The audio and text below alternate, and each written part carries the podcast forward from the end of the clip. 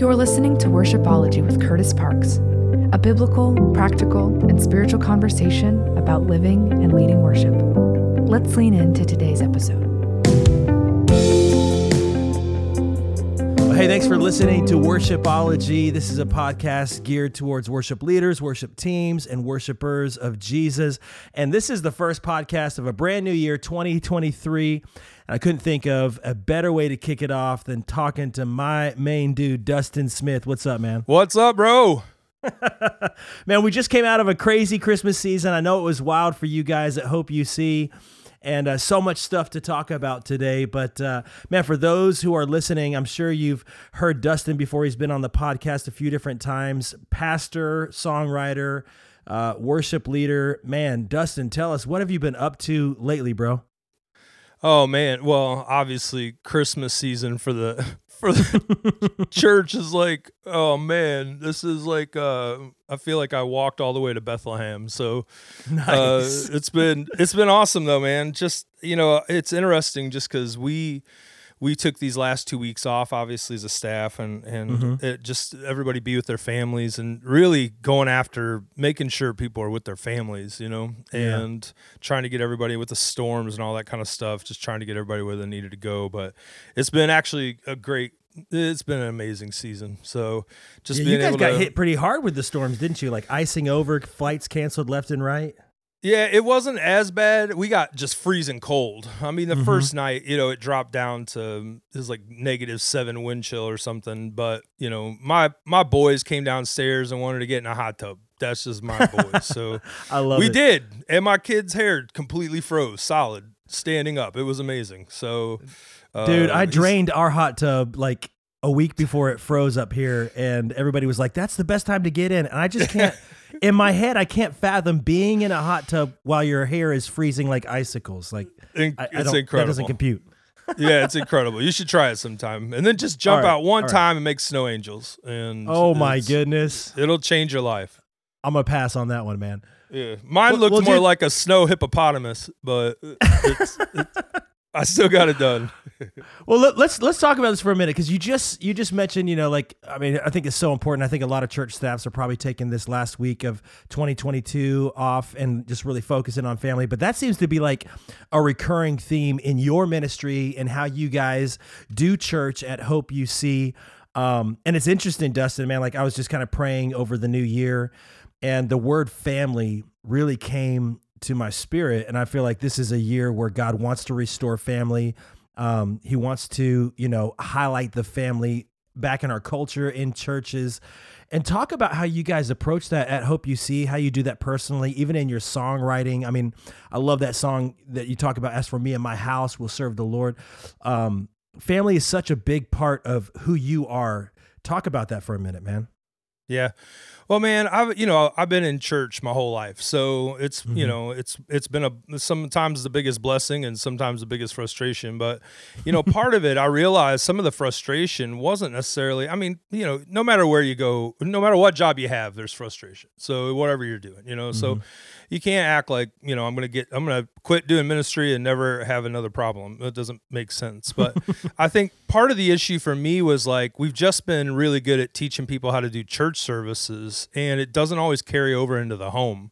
And honestly, we've made it almost impossible for people to carry it into the home. So, you know, it's not that I don't want professional and I don't want amazing. I actually love lights. I love smoke. I don't think God's against that if it's something that can, you know, highlight stuff and help us. But it, you know, when it becomes the focus, it's not real life. And so, you know, when you get a dad and you're like, hey, are you praying over your son? You know, and I've asked even recently, had asked some dads who have been in church their whole lives. And I ask them like, do you pray over your family each night? Do you pray over your kids? Do you, and they're like, oh, well, no, not really. You know, and like, but we've made prayer a professional thing, you know, and we've made worship a professional thing. So when they go home, they don't have a whole band sitting in their room. So right. I'm not against, you know, I think the hard thing is there's usually a knee jerk reaction where we say the first, you know, we need to take all that stuff away. We need to, it's like, no, but you do need to do something where you help people carry this outside of those walls into their home? And can they do what you do on a Sunday in their home, not a church service? You know, like can they lead their kids in reading the word? And so you got some guys who are like, well, I don't know the word, I'm just going to rely on the pastor. And you're like, that's not scriptural, you know. Mothers and fathers, like, impress upon your children, and raise them up. And we've allowed the church to raise them up, and then a lot of them don't want to come because they didn't see it in real life in their home, and so it wasn't real to them. You know, it's like just something we do on the outside. And so for me, like, I don't really want a revival of church services. I think we did it backwards, you know, where it's like we all come together and God moves here, but he's not moving in our homes. And my thing is, like, I want our kids to remember God moved in our houses. And then we all got together and it was like an explosion, God moving, because we had all been doing this all week long in our homes. And I even think, even when I say that, it's difficult, because what would we do in our homes? You're just going to carry over, like, you're going to preach a message, you're going to take an offering, you're going to, I'd like to take an offering in my own home. That'd be really nice, and get the kids to give. Yeah, man, they should be giving into this thing. And, but I think the problem with it is we've almost conditioned ourselves so much that we're not even asking God, do you like this anymore? You know, do you want this? And so it's not a problem of having the big services. I love them. And you can pull off multiple services and all that. I love it. But one of the things for us, we're only 3 years old. So I didn't have to turn a ship. I didn't adopt somebody else's baby. So, this is something we birthed. And so from the beginning, one Sunday a month, we go into homes, and people are like, that's going to be really difficult. You can't not have a service one Sunday, what do people show up and all this stuff? And we have somebody here, and sometimes we'll have 40, 50 people just show up, and, not from our church, but, we started out with about 12 homes, and now we average 24 homes. We're about 24 homes now. Wow. And we'll have, 30, 40. Sometimes we have a couple groups with 60, but we're trying to figure that out. But they multiply. And so, once a month we're in homes together. And some people are like, we could not do that. We could not cancel service. Well, that's fine, but don't just do a life group. Like, people call it a life group, but, like, actually just invite some people over to your house, sit around a table and talk about the things of God. I was reading a book, psychology book, and I think it was The War on Boys. There were two of them. I run them right next to each other. I can't remember. I'll have to look it up. But it was interesting because it said the number one way to overcome depression, anxiety, even poor grades, and this is all dealing with kids, the number one way to overcome it, family dinners. Yeah. Yeah. I've heard that. Bro, that, like, so for us as a church, like, we'd almost ignore that stuff, and we're just like, just get them in Sunday school, get them in church, get them in. Right. The problem is like they're so information inundated. So it's all about information, not transformation. And transformation doesn't just happen by you sitting in a room listening to somebody talk. It happens by us doing it, going for a walk. And I think in this new year, God's going to restore. Malachi, which says, I'm going to turn the hearts of the fathers to sons of the fathers. He doesn't say, I'm going to create fathers and create sons. He says, I'm going to turn their hearts towards each other. Dude, let me pause you right there, because I'm in the middle of, I'm about 2 chapters away from finishing this book by Chris Valadin called Uprising. I don't know if you've heard of it. It's incredible. Oh, yeah. Oh, my gosh. And he makes it really clear that just at large, there is a war on not just toxic masculinity, and we don't need to get into that, but masculinity, like, there's a war on men and taking away, and you read throughout scripture, and you got these David and his mighty man, you look at, warriors all throughout the Old Testament, and then you got, like, Jesus and his disciples, and they're camping out, and they're fishermen and zealots, and it's very clear that, like, there's no Christianity that takes away masculinity, but it just redefines it through the lens of Jesus and his love for his disciples. And I mean, as a worship leader, songwriter, artist, pastor, how do you, within the family context, not shy away from, hey, guys, like, let's not lose that fire to be the shepherds of our homes? And I mean, just talk about that for a second, because I know you've got sons and you do it so well. Yeah, I think for me, it's actually becoming aware again. I think it's hard because I've watched men just there, it's almost like we're continually just boys, where it's like, you know, I know 50-year-olds and it's sitting around playing video games, but they don't realize their daughter's sitting in their bedroom by themselves with depression. They haven't even looked in their eyes, you know? Wow. And it's important for us. I heard a quote, one of the guys at our church sent me one. It said, most men are like trees. They have grown up, but not down. And the down part is the roots, and it's what makes you feel grounded. And my thing is like, you know, I think most of these men, I'm not going off on men. I think women, I think, you know, the hard part is when we don't find those roles of masculinity and femininity, I think it's hard because we have to actually make up for it, you know? So women have to make up for the lack of men showing up. And so they've had to take on characteristics. They've had to do some things. So this isn't really just, you know, a knock on men or on women. It's just like, just trying to find the right spot of what God has called us to be and who he's called us to be, and looking at scripture to define that. But one of the things for me is like, I'll watch men, I'll be in their homes and I watch them during a football game, and they are just over the top. I mean, some of them are standing up yelling and going, and then I watch them in church and their hands are in their pockets, you know, they're kind of checked out. And I'm thinking like, you know, they would say, well, I'm not a singer. But you are a participator. You didn't play in that game either, you know? And you act like you're part of the team. You're like, oh man, we lost. Like, you didn't lose. You were on a couch, bro. Like, you ate nachos the entire game. You didn't play. But they were engaged, so they felt like a part. Then they don't understand why when they come into church, you know, we're like, come on, let's lift up our hands. And it's like, I don't have to do that. And you're like, no, you don't. But you also didn't have to jump off a couch for a football game. You also didn't have to spend hours watching the World Cup, you know? You also didn't have to spend money going out to eat. And then when they take the offering, you put nothing in the offering. And it just shows importance. I mean, worship is the revealing of worth. Like, so your worth, the worth is revealed through a response, and our kids watch our response all week long. And then we get in church and they watch our response, and they basically say like, this is not that important to them. No matter how much we talk about it being important, you don't have any investment. You have not revealed its worth. You don't give it time. Wow. You don't give it energy. You don't give it money because, I don't want to, you know, I don't think they're going to treat the money right. I'm not. Yeah, but that's not the point. God's looking at you and saying, yeah, that's going to be on them. If they don't treat the money right, that's on them. But for you, what are you doing? What are you doing with it? You know, and I think then it will carry over into the home, because then it's going to say, yeah, I believe the Bible is so important. And the kids are going to be like, I've never seen you read the Bible at home. Wow. You know, like, what are we going to do with that? You know, like, I've never seen you worship at home. You've never challenged us. You don't pray for our families. So you can't tell me prayer's so important, because the things that you think are important, you know, which I love, like, you know, I'm going to go see a movie or something with my kids. And honestly, like, I'm going to spend, I don't even talk about it. You know, you're going to spend $100 just to get into the movie, and then popcorn, which I know is like 50 cents, is going to cost me $20. I didn't do it because the movie was worth it. I did it because my kids are worth it. You know, like, I want to, I value time with my kids. So it wasn't about the movie. It was about time, and it was about getting it with them. And so in the church, you know, like, why do I give? Because I want to reveal God's worth, not because about money. It's not about money. It's about his worth. Why do I lift my hands when I don't feel like it? Why do I sing when I'm not a good singer? You know, it's actually more powerful if you're not a good singer and you sing.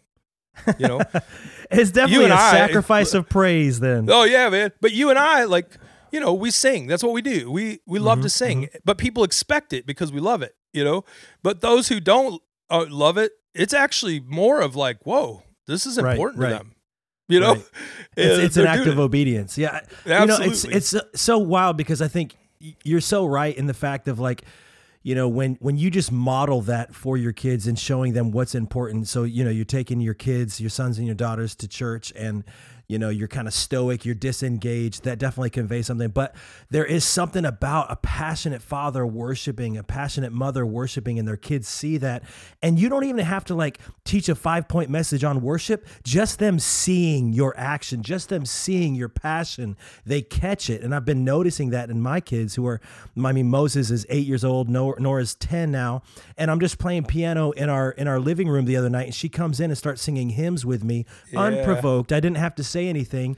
And I think that's so interesting. You know, you referenced Malachi 4:6 that talks about the heart of the fathers going back to the sons and the heart of the sons to their fathers.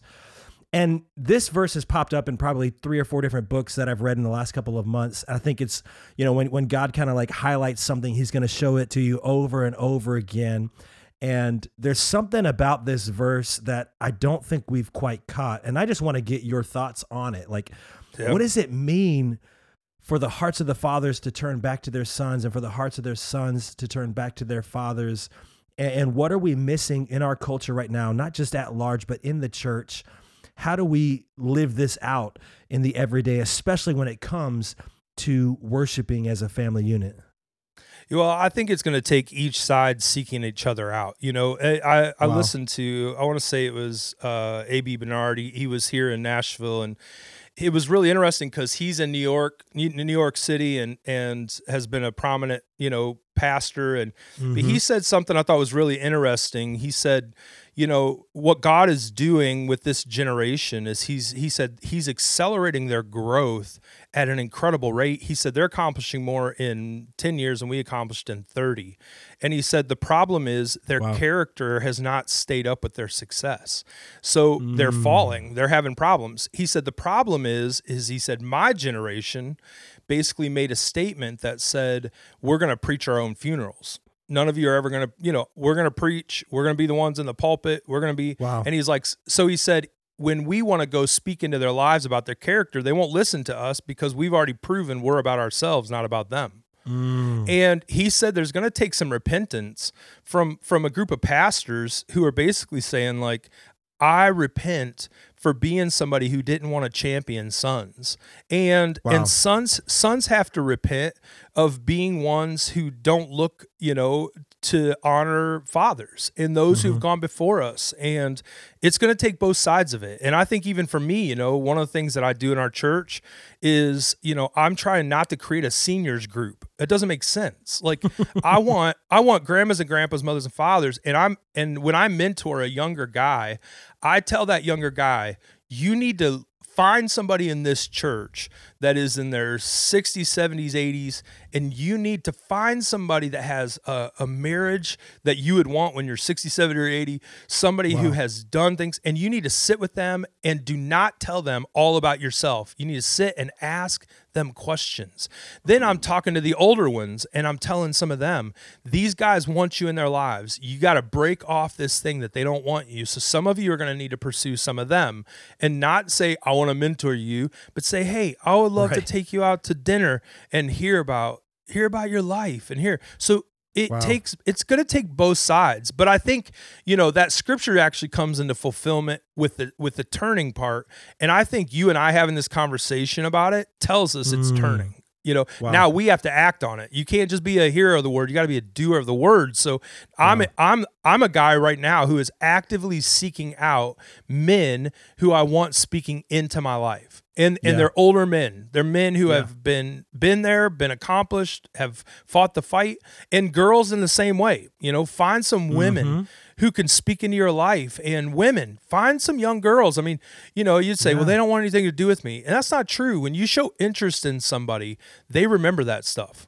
You know, I remember I remember grandmas. We called them all grandmas that would just give us candy when we went to church, you know. They always had candy. They always had $5 or something, you know. Oh, I remember those, yeah. Right? But there's something about it where they have the right to speak into my life, and they would come up to me, and some of the things that I don't realize I'm living now were because they didn't even realize they were prophesying it. What they were doing was they were planting seeds in me, and they were telling me, like, even at 10 years old, like, you have a great anointing on your life. When you sing, like something happens inside of me. And I didn't realize they were planting seeds. So they weren't concerned about the immediate. They knew this was a long road. And they knew they probably wouldn't be on the road with me when it was happening. But they took the time to plant seeds into me at a young age. And to me, honestly, that's worship. That's the revealing of God's worth by taking time with somebody else and helping them see themselves how heaven sees them. Wow, that's so good right there. If worship is revealing God's worth and God calls each and every one of us his valued child, dude, you're onto something right there. And I think there's something so key about, you know, all of us, we need somebody pouring into our lives, but also all of us need to find somebody. Maybe we're a little bit further down the tracks of faithfulness and following Jesus that we can pour into. And you're so right. Like, I think what makes a lot of people pause, and maybe they're fearful of mentoring or discipling one another. And you don't even need to call it that. Like you said, it's just, hey, let's go grab coffee and talk about life, talk about Jesus. But I think what pauses people is like what you just said. So often we think, oh, they don't want to hear what I have, or I have nothing valuable to impart. And I think there's something, Dustin, in just the time spent with somebody else. I mean, I'm of the belief that time is our most valuable currency because you don't get any of it back.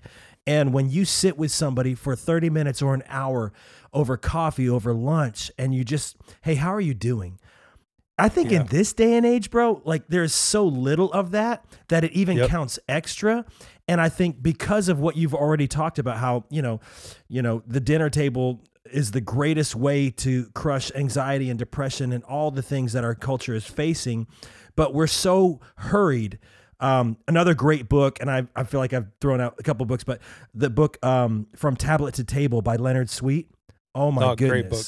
Yeah, and he talks about how, you know, back in the 60s and 70s, you know, it would take 30 minutes to prepare a meal, 30 minutes to sit down and eat it, 30 minutes to clean up afterwards. And all of that was done as a family. So by the time you get done with your meal, quote unquote, you've spent 2 hours together. And you got to imagine how many conversations happen, especially in the day and age pre-cell phones, you know.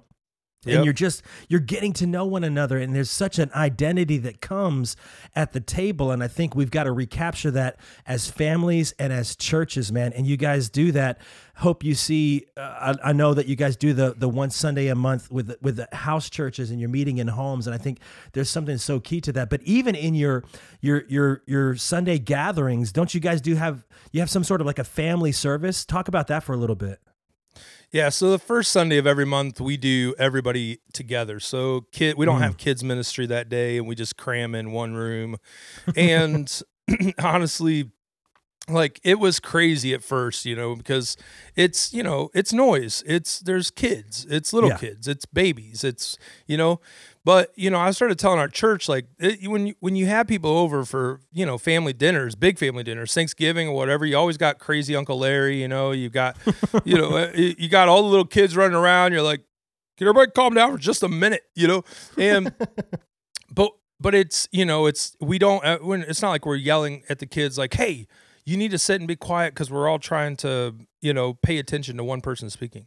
And, right. And in this room, you know, we tell them, like, we want to do our best to honor each other and not be crazy, you know, not have it crazy. And, but at the same time, like the noise of children, like should be a great noise for us, you know, and kids should see parents worshiping sometimes in a corporate setting, you know, and they should get to experience what we experience. There's no junior Holy Spirit, you know? So like, how do we walk this together? And we try to, you know, we don't try to make the Sunday necessarily like, you know, like a children's church kind of thing, but we do try to make it a little bit more interactive, and we do get some of the kids leaders involved because the kids know them, and then the adults actually get to know who's leading their kids, you know. And but part of it for us is like, we do this as a family, and we want it to be a family. And so the first Sunday of every month, we're all together, and then weeks 2 and 3, and when there's 5 weeks, weeks 4, we you know, they have kids ministry, and we do that, and then the last Sunday of every month we meet in homes. But part of it, you know, it's really not about, you know, us just doing a family service or something like that. It's about trying to change the way people think about church and try to help them know, like, you have sat in a room as an observer for too long. And you've listened to messages that we haven't put into practice. You know, we become comfortable with it, where we sit in rows. I call it shut up, sit down, memorize, repeat, you know, and we think it's the Western education model, you know, and what it does is it says, if you can memorize everything I say and repeat it like I say it, you'll get an A in the class. Well, I didn't get A's in class because I had a hard time staying still. And and for me, like, I could memorize information, but I wanted to know why, and they didn't like the questions why. They want, you know, and the problem is like, true discipleship will not sit everyone in rows and lecture them all the time. It will demand a response. So, you know, Jesus walks up and he doesn't go, hey, everybody sit in rows. I'm going to teach you some stuff for 3 years. He goes, hey, he said, hey, you want to go for a walk? And then, then I'm going to show you some things. And as I show you some things, then I'm going to tell you your turn. And the problem is some people even listen to this have been in church 20 years and they've never heard Jesus say, your turn. They've just sat around waiting for somebody else to do it, waiting for somebody else to pray for their kids, waiting for somebody else to get everybody saved, waiting for somebody else to worship, waiting for their chance to get on a stage. And I'm like, the world is your stage. Your classroom is your stage. The police, you know, precinct that you work at is your stage. Like your home is your stage. And if you can't do it at your home, you know, and we can't carry this message in our home. How can we carry it anywhere else? And if we have been in church 20 years, how are we not carrying this into our homes? And so there has to be an awakening for all of us, you know, that this is not a gospel. The good news is not a gospel that you get to sit around in a building listening to people talk about Jesus until you someday just get to go to heaven. Jesus said this, pray like this, you know, your kingdom come, your will be done on earth as it is in heaven. That means you get to participate in heaven now, and it gets to be something that flows through you. And Jesus said, those who believe in me will have rivers of living water pouring from their bellies. That's heaven. Like there's a river of living water that gets to pour out of us. And I think it shuts down when we go into our home. And I think we become almost embarrassed. I don't know enough of the word. It's like, well, if you would just start getting into it, you don't have to have all the answers. Your kids aren't looking for you to have all the answers. Your kids are looking for you to be a participator in something that you say is valuable. You know, that's so good. And obviously I'm ranting now, but no, it's so good because I think it's something we're missing. We're missing that. And one of my mentors, Steve Pike, he just told me not too long ago, he said, look, discipleship doesn't happen in rows. It happens in circles. And 100%. I think that's one of the coolest things to remember, that as you're at the dinner table, looking each other in the eye, like, I don't think we're going to get the end of our life and be like, man, I wish that I would have eaten one more dinner around the TV. Or, you know, I wish I would have had that one more meal in the car on my way to something else that's not going to produce any fruit in my life. I think we're probably going to say, man, I wish we would have done a lot more dinners around the table. I wish I would have taken the time to get to know somebody a little bit better. And I think when you reclaim that in your homes, it pours out into your churches. And I think there's something so beautiful about just I don't have to have all the answers right now, but I'm with you. And more and more, and we've said it before, more and more, that just conveys so much worth and value to somebody. It's your presence, it's your attention, it's your time, it's the energy that you put into that. You know, Dustin, we've been talking a lot about family, dude. And one of the things that before we hit record, I really wanted to get your thoughts on, and maybe this is like, I feel like God has already just done so much in this conversation, but you know, this is the first podcast of the year. A lot of people will approach a new year and they're going to have, like, you know, a verse of the year or a word for the year.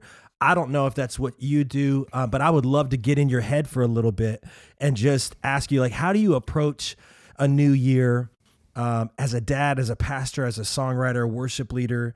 How do you approach a new year? What are the prayers you're praying right now? And what do you feel like the Holy Spirit has been revealing to you specifically as we start a new year? Yeah. I mean, the new year for me is, it doesn't really, you know, I guess I don't really think of it. I know the new beginnings and all that kind of stuff. And, you know, for me, you mean you're not quoting new creation over and over right now? Yeah, no, I'm not. And well, I realize God's doing a new thing. Yeah, God does not live by our calendar, so it's not a new year for him. But no, I do like it though, because what it does. There's no January 1st in heaven. Yeah, right. Well, and you hear things like, you know, spring cleaning. Well, that it helps you at least identify something for you that's needed. But I would say this is what I'm gonna preach. I'm actually not gonna preach. I heard Carrie Neuf and I thought it was so good. Just don't do your you know, if you got something for the year, you know, do it closer to February, just because the beginning of the year people are getting, they're not back into school yet. They're trying to get settled, all this stuff. And, but you know, for me, there's two things that I feel like that I'm going to carry into our services in this next month. Number one is I feel like God's saying, declutter. You have to declutter this year. And, and the decluttering, you know, I'm in my garage today. When I get done with this, I'm gonna be back in my garage, and I'm cleaning out our garage. And because I looked against the wall, and we moved into this house 7 years ago this month, and we built the house. It was a new house, and when we moved into it, you know, I carried a bunch of stuff with me from my old house, and a lot of it is memories. Some of it's junk. And as I looked the other day, and I have a row of boxes that have been sitting against the wall for 7 years. And I think this is a, you know, it's a physical thing, but I think it's a spiritual thing too.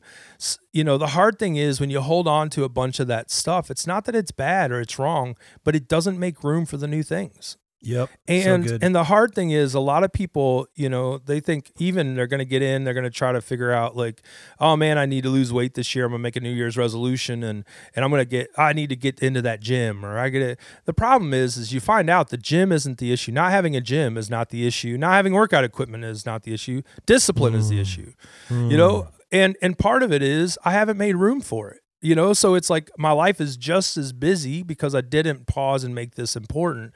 And I felt the Lord say, before you take this step into this new thing, you have to declutter and you're going to have to get rid of some stuff that might still be important to you in your heart. And some people are holding on to some old things. They're holding on to old dreams. They're holding on to things. But sometimes those dreams that God gave you was just to position you for a new thing. It wasn't necessarily about that thing. You know, it was actually, he just needed you. And some of you wouldn't be where you were at if you didn't have that dream in the first place.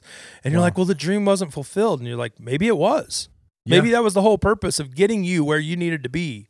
And, you know, and maybe the dream, you know, for Joseph, you know, when he's called to interpret the dream, maybe it was never about dreaming. Maybe it's just because God needed him to be second in command of a nation to rescue a people.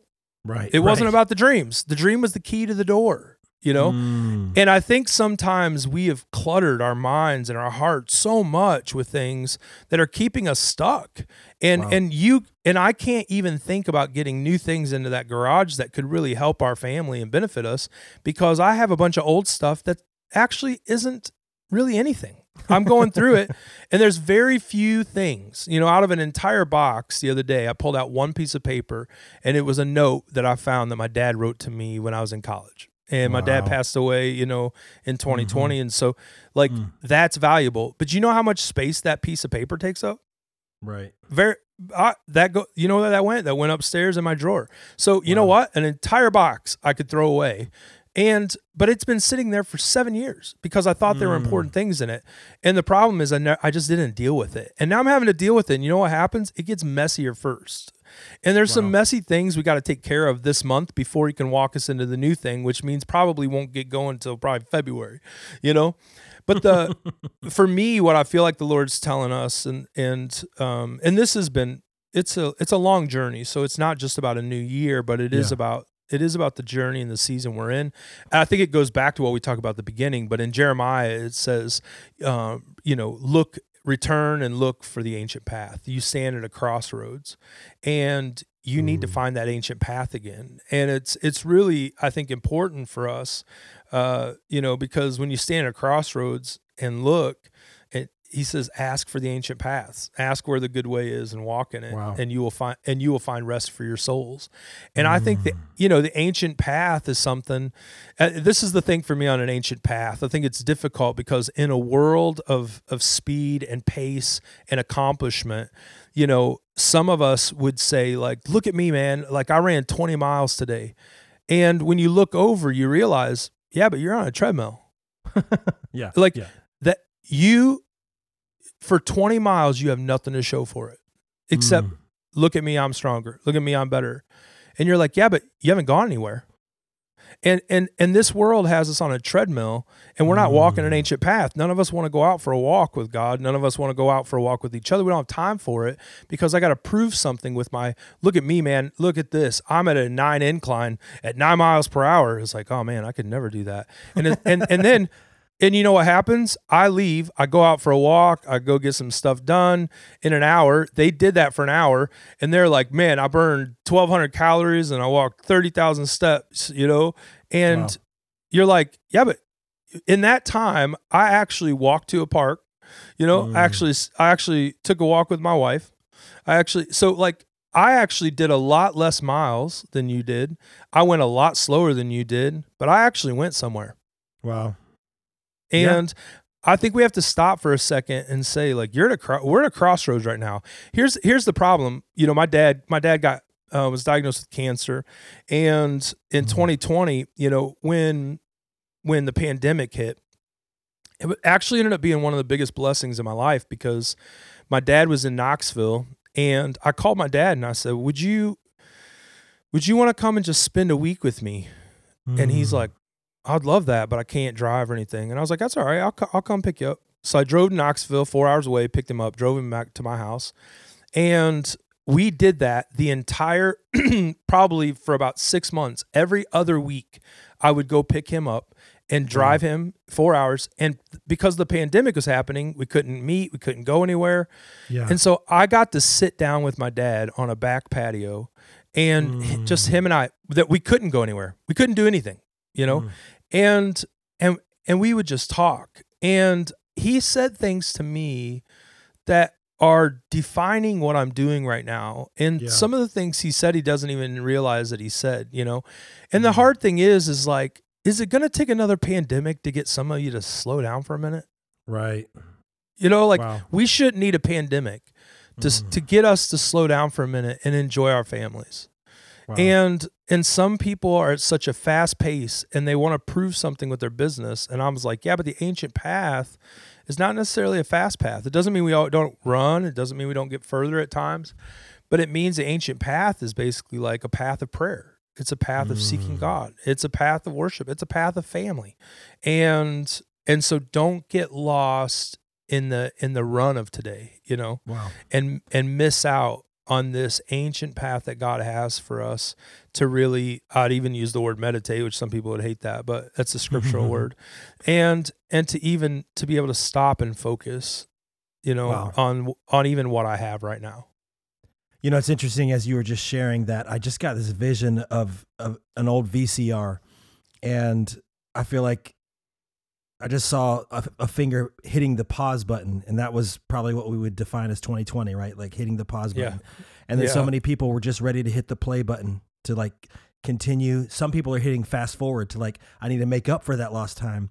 But I think what God is speaking through what you just said is, you know what, there's also a slow motion button, and you need to hit that and take it all in, and not just quickly get back to the hustle and bustle, but understand that there's value in the slow motion. There's value in the decluttering. There's value in taking the time for a conversation, being with your family, being in the home, placing that priority in investing in others, and not just getting all the stuff that you have to get done accomplished. Man, I'm going to be processing that. That's really good, Dustin. Yeah, that's me for this year. Going after that, we're going to hit that slow motion button. Maybe that's a song in the making right there. Slow motion. Oh. Let's go. Play into the music. Man, Dustin, it is always, I feel like we could talk for another hour and a half and just not even scratch the surface. So we're going to do this again really soon, but man, thanks for your time. Just as we close out today, man, anything you want to say, just as we continue to move forward into this new year, and, you know, keeping that in mind, like decluttering and all the things that we've talked about, find the ancient paths, man. That's so good. Anything else, man?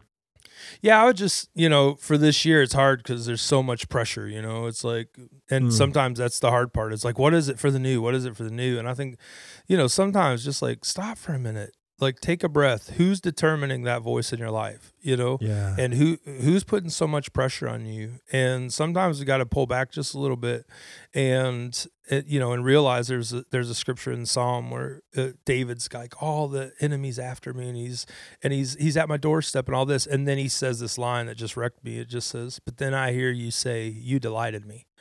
And for me sometimes, like, you know, that's like, what? that's not what I need to hear right now. Like, what are you talking about? And in the middle of the questions and in the middle of the frustration, in the middle of the fear, he's still whispering, I delight in you. And you're like, that's not what I need right now. I need you to say, you know, I'm going to be with you and destroy your enemies. Or right, give me a war strategy. Yeah, right? And just the fact that he delights in you, like the whisper of delight should overwhelm every roar of the enemy, you know? And that's where I think if you can settle in that, you know, it's not about stopping and not doing anything. That's not true rest. True rest is trust. And I think that this is going to be that year of rest and trust, you know, for people, and just believing that as they pour into families, God's actually going to give them business on the other side of it, or he's going to give them more success on the other side because they're focusing on what's right, you know, and seek first the kingdom of God and his righteousness or his right ways, and all these things will be added to you. You know, come on. And the only other thing I'd say is, you know, get Curtis's book, Worshipology. It's amazing. Oh, I know, Curtis. I know you're not going to get on and say it. I know you're not going to get on and say it yourself. But I thought about it this morning, man. I was like, it's such a good book, and it's such a tool for people to be able to utilize and equip with. And you know, I know you're not gonna puff it up and you know, promote it all the time. And it's just such a good resource. I don't ever want to lose the, you know, that this is all birthed out of your heart for that.